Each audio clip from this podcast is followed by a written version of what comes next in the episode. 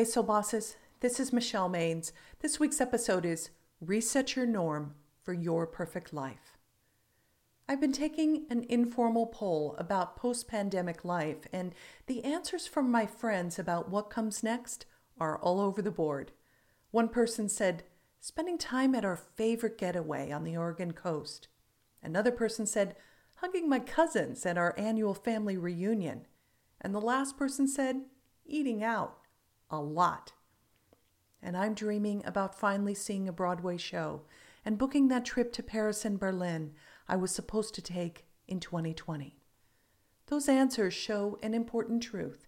The idea of a perfect life is incredibly personal. The perfect life can be easy to dream about, but difficult to bring into the 3D world, especially when you encounter one pushback after another. But if you're ready to fight when you need to, the perfect life is in reach, no matter how imperfect it may seem to someone else. Let me tell you about a man who decided limited thinking about what constituted the perfect family had to go. It seemed like Luca Trapanese's life was going to plan. He had been in a loving partnership for over a decade, and Luca envisioned the days ahead filled with love, laughter, and children. Luca's vision was shattered when they suddenly broke up. He knew how to get over a breakup, but Luca didn't know how to let go of the ache in his heart to have a baby. So he began pursuing adoption. Adoption seemed like a logical step. However, there was an enormous roadblock in his way. Italy's strict adoption laws are biased against adoptions by single parents, especially when they are gay. Luca persevered and got his dream call one day. A baby was available. But there was a dramatic backstory. Baby Alba had been left at the hospital after she was born with Down syndrome, and 20 prospective couples had declined her since. However, Luca had long known and worked with special needs individuals. To outsiders, Luca and Alba seemed like an odd couple, but he knew instantly they were a perfect match. Luca says, Someone once asked, If you had a magic wand, would you heal her?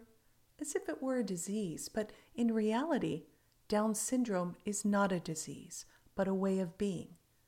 I say no, because otherwise, she wouldn't be Alba. Alba is perfect as she is. He continues, Life with Alba is a full life, full of beautiful things. The story of Luca and Alba brings home the point that the goal of setting norms isn't to blend into the crowd. Instead, it's about knowing and living what matters to you. Your life, your partnerships, and your values may not fit into an old cookie cutter mold, but that's okay. You get to decide your version of normal. Luca's goal of a fulfilling family life required digging deep and pulling on the soft skills of adaptability, creativity, and healthy self confidence. Like him, you have what it takes to think on your feet, challenge old paradigms, and stick to your heart's desire. Here are three ways to begin. Make it fast by taking 30 seconds to declare, It is easy for me to be in charge. I love choosing the direction of my life. Make it deep by taking 30 minutes to consider if you're hanging on to an old structure out of habit. Do you need to refresh your outlook? And make it real by taking one action to support your new personal norm.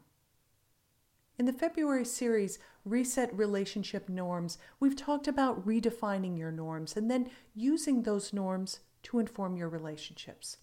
Lately, the concept of norms has taken on a negative connotation. But norms are vital because they're the baseline for etiquette, expectations, and even personal principles.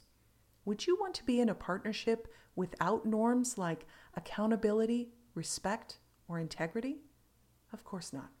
That's why knowing your norms and seeing the red flags when they're not there is priceless. Here's a recap in Reset Your Norm for Nurturing, we learned that nurturing resentment and power struggles isn't normal. Reset your norm to nurture healthy, collaborative relationships. In Reset Your Norm for Communication, we learned that right fighting and disrespect isn't normal.